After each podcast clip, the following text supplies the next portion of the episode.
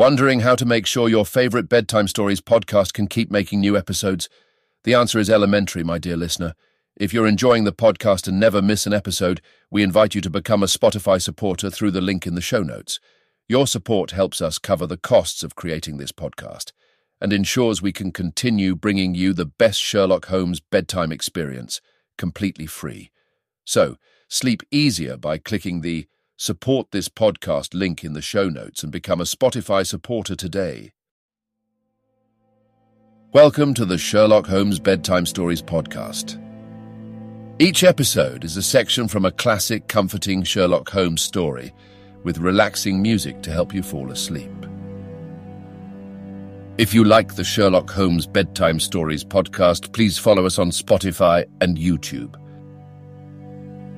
These are great zero-cost ways to support the podcast. Please leave a five-star rating for the Sherlock Holmes Bedtime Stories podcast on Spotify and Apple Podcasts, and press the like button on YouTube. If you have comments or suggestions for the Sherlock Holmes Bedtime Stories podcast, please leave a review with your thoughts. There are a few ways to do this. On Spotify, leave a comment in the episode's Q&A under the question, What did you think about this episode? On YouTube, leave a comment on an episode video. And on Apple Podcasts, write a review for the show. We do read every review and comment and want to make sure this podcast helps you get a good night's sleep. And finally, please follow Sherlock Holmes Bedtime Stories on Instagram. We post about upcoming episodes, fun facts from the world of Sherlock Holmes, and tips to help you get a good night's sleep. Again, it's Sherlock Holmes Bedtime Stories on Instagram. Thank you for joining us this evening.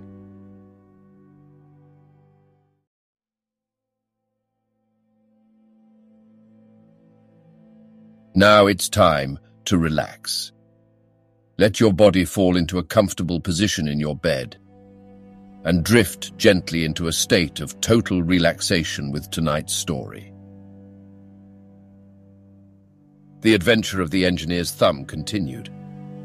I was recalled to myself by a frantic plucking at my wrist, and I found myself lying upon the stone floor of a narrow corridor, while a woman bent over me and tugged at me with her left hand, while she held a candle in her right. It was the same good friend whose warning I had so foolishly rejected. Come, come, she cried breathlessly. They will be here in a moment. They will see that you are not there. Oh, do not waste the so precious time, but come. This time, at least, I did not scorn her advice. I staggered to my feet and ran with her along the corridor and down a winding stair. The latter led to another broad passage, and just as we reached it, we heard the sound of running feet and the shouting of two voices, one answering the other from the floor on which we were and from the one beneath. My guide stopped and looked about her like one who was at her wit's end. Then she threw open a door which led into a bedroom, through the window of which the moon was shining brightly. It is your only chance, said she. It is high, but it may be that you can jump it. As she spoke, a light sprang into view at the further end of the passage, and I saw the lean figure of Colonel Lysander Stark rushing forward with a lantern in one hand and a weapon like a butcher's cleaver in the other. I rushed across the bedroom, flung open the window, and looked out. How quiet and sweet and wholesome the garden looked in the moonlight, and it could not be more than thirty feet down. I clambered out upon the sill, but I hesitated to jump until I should have heard what passed between my saviour and the ruffian who pursued me. If she were ill-used, then at any risks I was determined to go back to her assistance.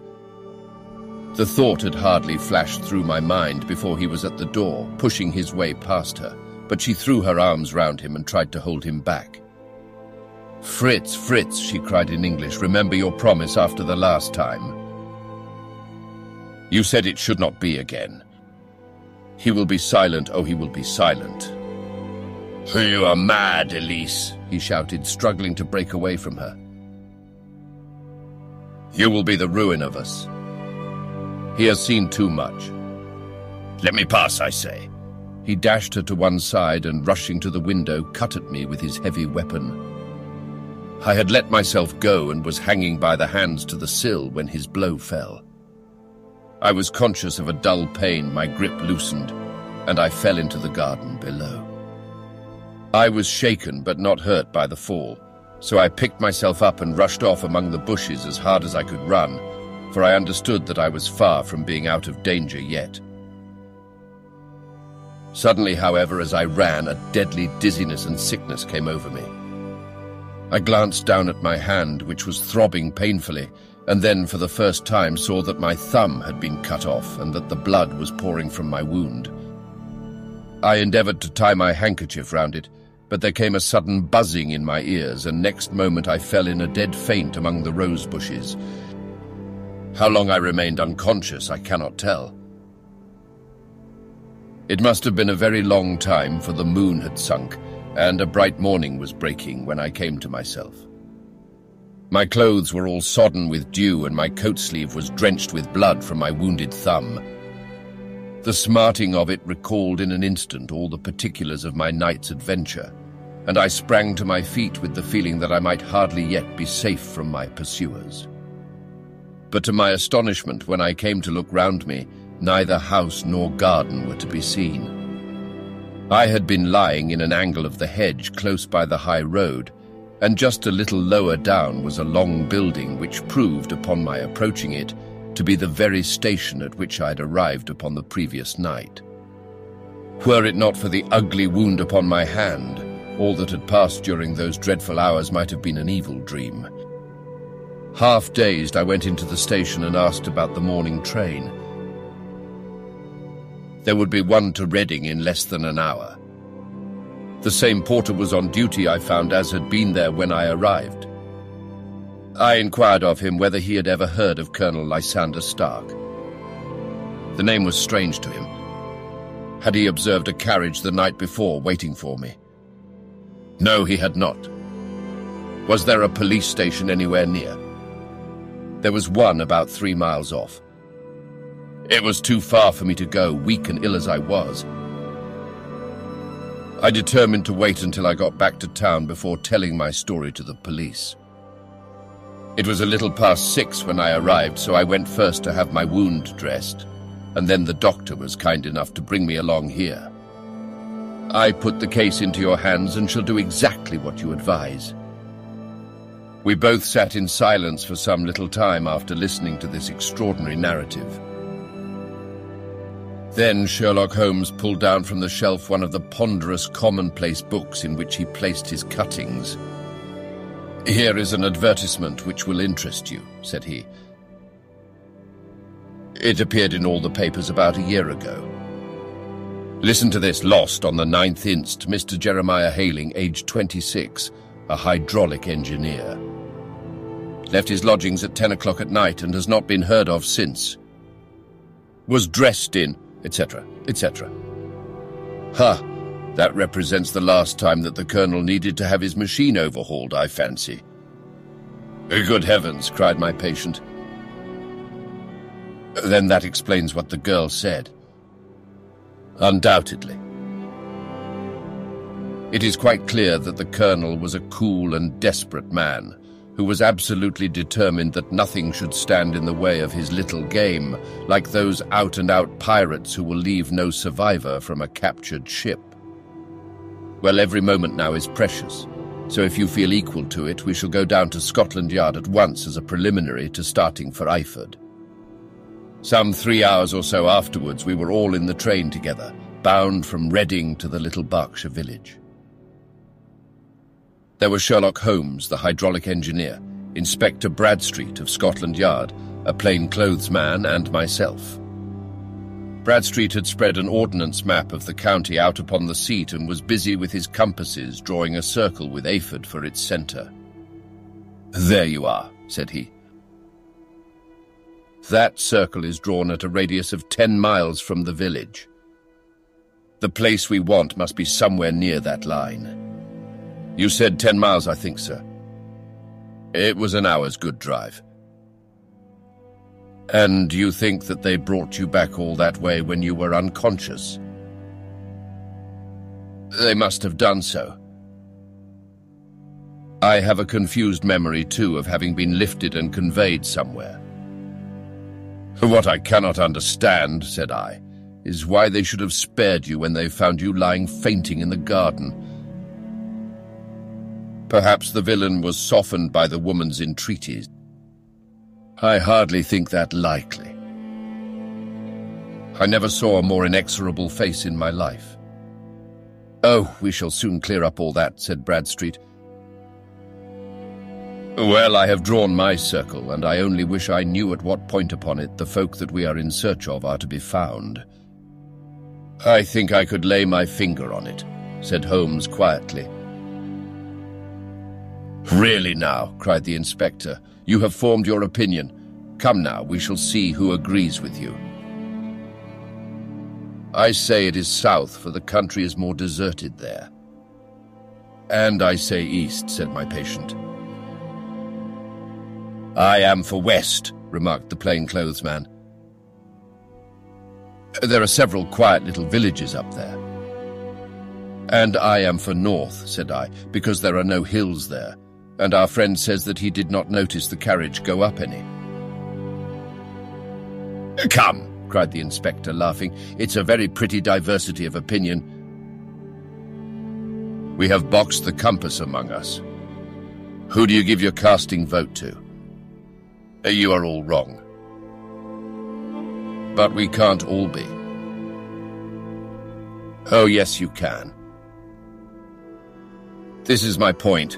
He placed his finger in the center of the circle. This is where we shall find them. But the 12-mile drive, gasped Hatherley. Six out and six back. Nothing simpler. You say yourself that the horse was fresh and glossy when you got in. How could it be that if it had gone 12 miles over heavy roads? Indeed, it is a likely ruse enough, observed Bradstreet thoughtfully. Of course, there can be no doubt as to the nature of this gang. None at all, said Holmes. They are coiners on a large scale and have used the machine to form the amalgam which has taken the place of silver. We have known for some time that a clever gang was at work, said the inspector. They have been turning out half-crowns by the thousand. We even traced them as far as Reading, but could get no farther for they had covered their traces in a way that showed that they were very old hands. But now, thanks to this lucky chance, I think that we have got them right enough. But the inspector was mistaken, for those criminals were not destined to fall into the hands of justice. As we rolled into Eyford Station, we saw a gigantic column of smoke which streamed up from behind a small clump of trees in the neighborhood, and hung like an immense ostrich feather over the landscape. A house on fire? asked Bradstreet as the train steamed off again on its way. Uh, yes, sir, said the station master. When did it break out? I hear that it was during the night, sir, but it has got worse and the whole place is in a blaze. Uh, whose house is it? Dr. Becher's. Tell me, broke in the engineer, is Dr. Becher a German very thin with a long, sharp nose? The station master laughed heartily. No, sir, Dr. Becher is an Englishman, and there isn't a man in the parish who has a better lined waistcoat. But he has a gentleman staying with him, a patient, as I understand, who is a foreigner, and he looks as if a little good Berkshire beef would do him no harm. The station master had not finished his speech before we were all hastening in the direction of the fire. The road topped a low hill, and there was a great widespread whitewashed building in front of us, spouting fire at every chink and window, while in the garden in front three fire engines were vainly striving to keep the flames under. That's it, cried Hatherley in intense excitement.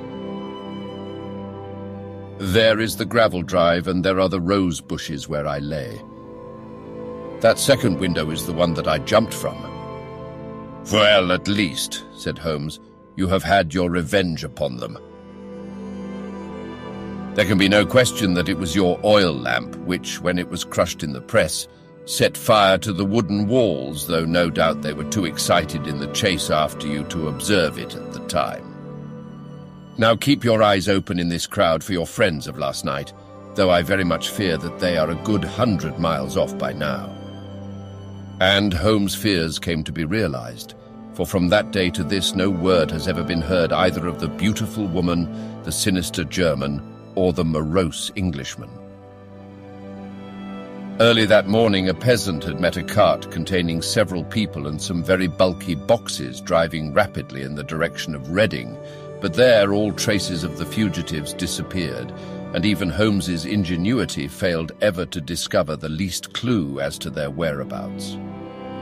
The firemen had been much perturbed at the strange arrangements which they had found within, and still more so by discovering a newly severed human thumb upon a windowsill of the second floor. About sunset, however, their efforts were at last successful, and they subdued the flames, but not before the roof had fallen in, and the whole place been reduced to such absolute ruin that, save some twisted cylinders and iron piping, not a trace remained of the machinery which had cost our unfortunate acquaintance so dearly. Large masses of nickel and of tin were discovered stored in an outhouse, but no coins were to be found, which may have explained the presence of those bulky boxes which have been already referred to. How our hydraulic engineer had been conveyed from the garden to the spot where he recovered his senses might have remained forever a mystery were it not for the soft mould which told us a very plain tale. He had evidently been carried down by two persons, one of whom had remarkably small feet and the other unusually large ones. On the whole, it was most probable that the silent Englishman, being less bold or less murderous than his companion, had assisted the woman to bear the unconscious man out of the way of danger. Well, said our engineer ruefully as we took our seats to return once more to London, it has been a pretty business for me.